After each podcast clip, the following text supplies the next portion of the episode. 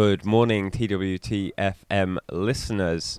You have joined me and Freddie on the sofa with Julian Siravo from Autonomy. Julian, hi. Nice to meet you. Nice to meet you. Thanks for having me. You got the surname right first time. I think that this is a problem we had earlier when whenever one of us would do a nice question, we'd go like, oh yeah, that was sweet. And it's like totally undermined it. We're just going to be cool. Anyway, sorry, I interrupted. Yeah. So a lot of people listening to this might not know Autonomy. They might know Autonomy from the 4-day week campaign, which is perhaps what it's most prominent for. Do you want to tell people a little bit about what Autonomy is and what it's out to do? Right. Autonomy is a think tank that was started a couple of years ago by a couple of people, by Will Strong, Kyle Lewis, Maria Dada. I joined about a year ago, and it's a think tank that it thinks about the future of work from a very, I guess, time-based perspective. Yeah. So, as you mentioned, shorter working weeks, but we also have a lot of thinking around universal basic income, around commuting time, around shadow work, for example, all the work that we're sort of doing when we look at our emails in bed and stuff like that. and since I joined, we've been looking a lot more into space and sort of how that relates to work and how actually the potentiality of having more time in our lives will require us to rethink urban space, living space, and etc. And this is your field more particularly. So that's my field. You're not a graphic designer. I'm not a graphic designer. You're not a pamphleteer by trade. So tell us what you do specifically. Right. So I was trained as an architect and as an urban designer. And yes, for the past year or so, I've been working with Autonomy to develop what we're calling infrastructures for work. We're looking at sort of decommodified forms of workspace, anything from co-working to the food worker, to the food industry, to care. So this, when you say decommodified, this would be in the future where these things weren't necessarily delivered for profit. Exactly. So what we're developing are either publicly owned or community owned or always community managed workspaces. So a lot of the thinking stems from the idea that workspace should not be a commodity on the market, and that actually our economies might function a lot better if it wasn't. So when we were talking, we met on Friday, and we were talking a little bit about job centres as one of the projects that you've been working on and reimagining. So I'm interested, for people listening, where do you start when you're like, right, we want to redesign the idea of a job centre? What is the point at which you start from? You think, what are you trying to achieve? Right. So in the case of the job centre, there's I guess at Autonomy, something else maybe that I didn't mention is that to us welfare is the flip side of work, and a healthy welfare system is actually a healthy working culture. In the sort of very embryonic thinking that's actually going into job centres, we've been speaking to the PCS, and they represent the workers in. Because job centres at the moment, the job centre workers, is quite a, it's a stressful space. It's a highly. It's kind of the opposite of Autonomy, really, in terms of lots of the sort of workfare thing and sanctions and stuff. It's a place at the moment where people are sort of corralled into created with the intention of stress. Yeah, and this is something. It's a sort of there's a double problem in the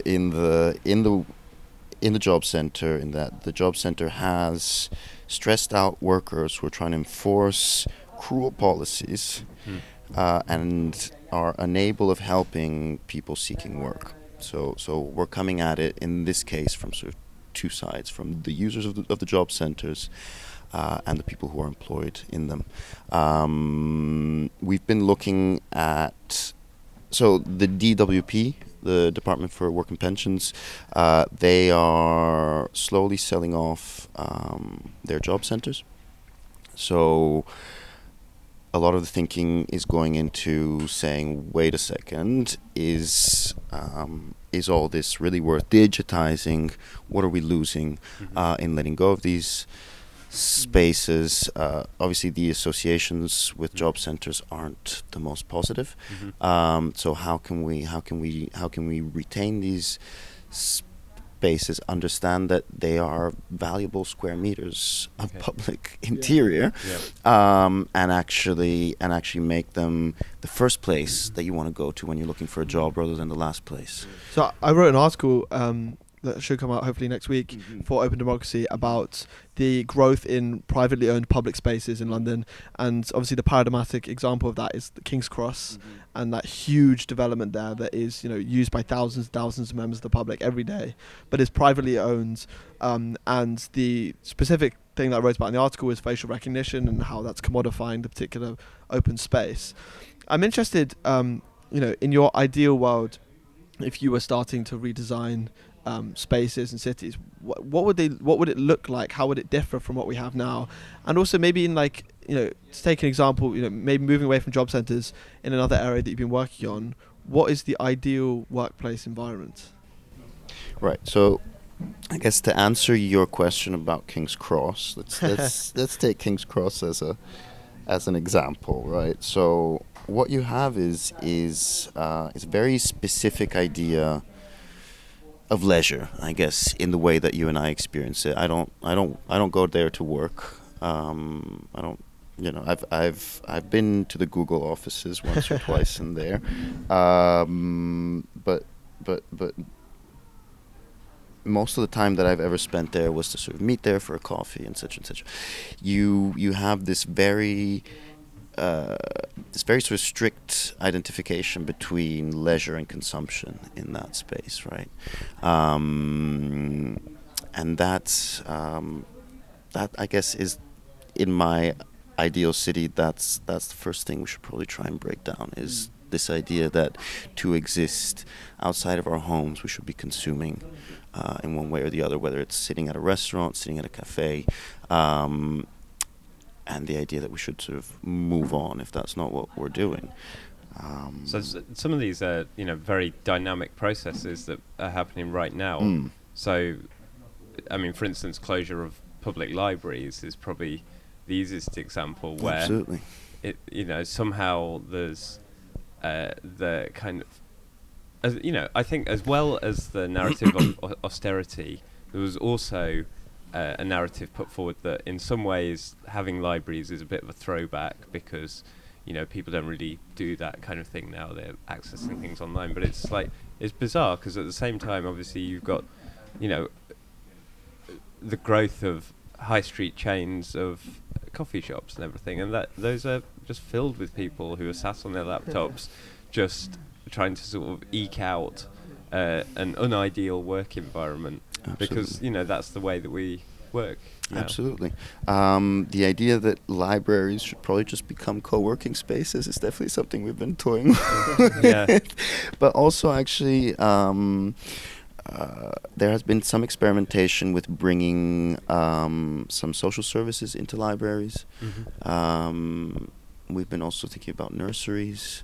You know, actually sort of, I guess, how can we rethink what is a public interior, who is it for, and who has the right to be there? I guess that's something we always keep. I wonder as well how much you pay attention to some of the sort of countervailing trends that happen in terms of how capitalism directs the sort of spaces in our cities. So we talked about King's Cross and things like that. And the sort of hyper-utilisation, hyper-commercialisation of particular space. At the same time, there's many cities and towns up and down England where you've got less and less, you know, commercial presence on high streets. You've got, you know, streets that are full of empty shops and they're just sort of closing down. I mean, absolutely. You know, is there a common solution to those two things?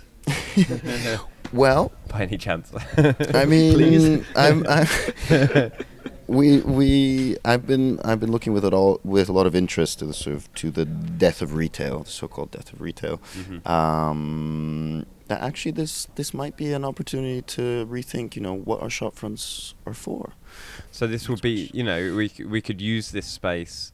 I mean, so a few weeks ago in Bristol, we organised a Bristol Transforms event with somebody who was running a project in Sheffield called the National Food Service. Yep. And they had taken over an abandoned retail space and had turned it into a community kitchen. Yeah.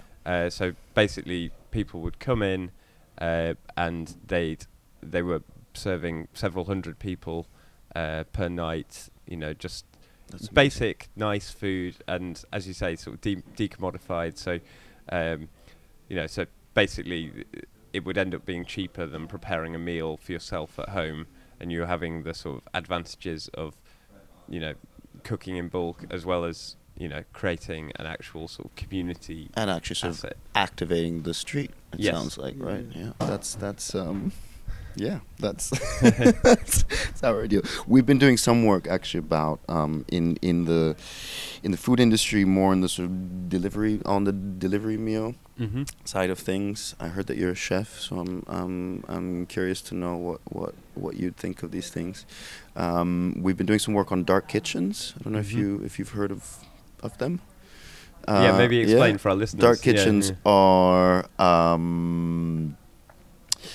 Dark kitchens are essentially online-only cooking sites for platforms like Deliveroo and similar. So if you are, say, Franco Manca, Deliveroo will come to you and say, okay, it takes $250,000 to open a restaurant on a high street in the UK, in London in particular. You don't have to spend any of that money. You just send your chef and your ingredients over to this site, which might be an industrial park. It might be, it might actually just be a bunch of containers in a yard, and basically you get on the app and drivers come and they take your pizzas away. Deliveroo takes 40% of the profit. So we've been trying to develop an alternative model to that. Which involves things that are very similar to what you just described, of community kitchens and essentially council ownership of these facilities. And are they still integrated into delivery, or is that all about actually eating together? Well, no, we're not completely opposed to delivery. We have an aging population. We also there are circumstances when you just want a takeaway. Exactly. Exactly. Yeah. And we're not moralistic about that. No. Yeah. In these conversations, I found myself very often sort of defending delivery against a sort of cult of home cooking. Yeah, totally. Which is problematic in its own right, because you always have to ask who is cooking. Is it really this huge pleasure for everybody doing it day in, day out for 3 or 4 other humans. One of my bugbears, so as you mentioned, I work as a chef, and I've numerous friends who've started or been involved in successful cafes and restaurants that have ended up after 5 years or so going bust, not because there weren't enough customers. They were very popular. People were even sort of willing to pay a sort of fair price for their food and everything. Yeah. But then basically the rent review comes up and the landlord sees that your business is going well and they hike the rent up. And it's one of those things, when we're eating out, I wonder if people sort of, when they're paying for their food, they're imagining, some of this will go for the ingredients, some of it will go for the sort of waiting staff and the cooks and everything like that. And it's like, actually, probably 50% of what you're paying is literally going to landlord's pocket. And I think that question is associated with the sort of dark sites, dark kitchen. Yeah, dark sites also work. Dark sides, dark ops. Really gonna, call them what you want. I'm going to rendition you to a Pizza Hut. You know? It's interesting because that's a phenomenon where, as a restaurant owner, you might get to the point where you want to expand, and what are your options? Well, you can either negotiate with your landlord to try and get some extra space, or you can negotiate with Deliveroo and let them build a bit of extra capacity for you. And either way, they'll take their cut. And it's, how do we strip this sort of extractive rentierism from our, food networks? So, on the high street, it's going to be a little harder, but I'm all up for council-owned high streets and low rents for innovative food businesses. But because this dark kitchen stuff is actually pretty new, we think there's scope for the councils to actually step in and set up their own sites and actually keep some of the value that's being pretty savagely extracted somehow in the communities where it's being created. So I'd like to wrap up the interview just by asking you, we're here at the World Transforms Labour Conference happening down the road. Yes. Obviously, massive congratulations on the whole 32-hour work week motion passing, which is fantastic. Thank you very much. Autonomy. We're all very proud.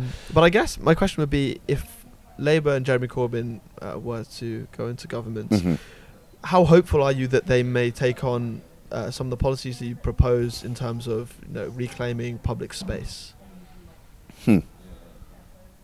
And if you're not confident, what is one policy that you would love to see them sort of take forwards into government? I think for us it's actually far away from a sort of national for what I do in Autonomy Urban. It's early for government policy. We're sort of, a lot of the work we've done has been directed at municipalities, some at unions, some at sort of worker collectives, even sex workers. But it's, we're thinking much more at that scale, at a more sort of municipal or regional scale. Really. It's early stages, but that's someone's got to think about it, and then hopefully we can scale these options up in the future. Julian, thank you so much for joining us on the TWTFM podcast. Nice one, thank you very much. Thank you.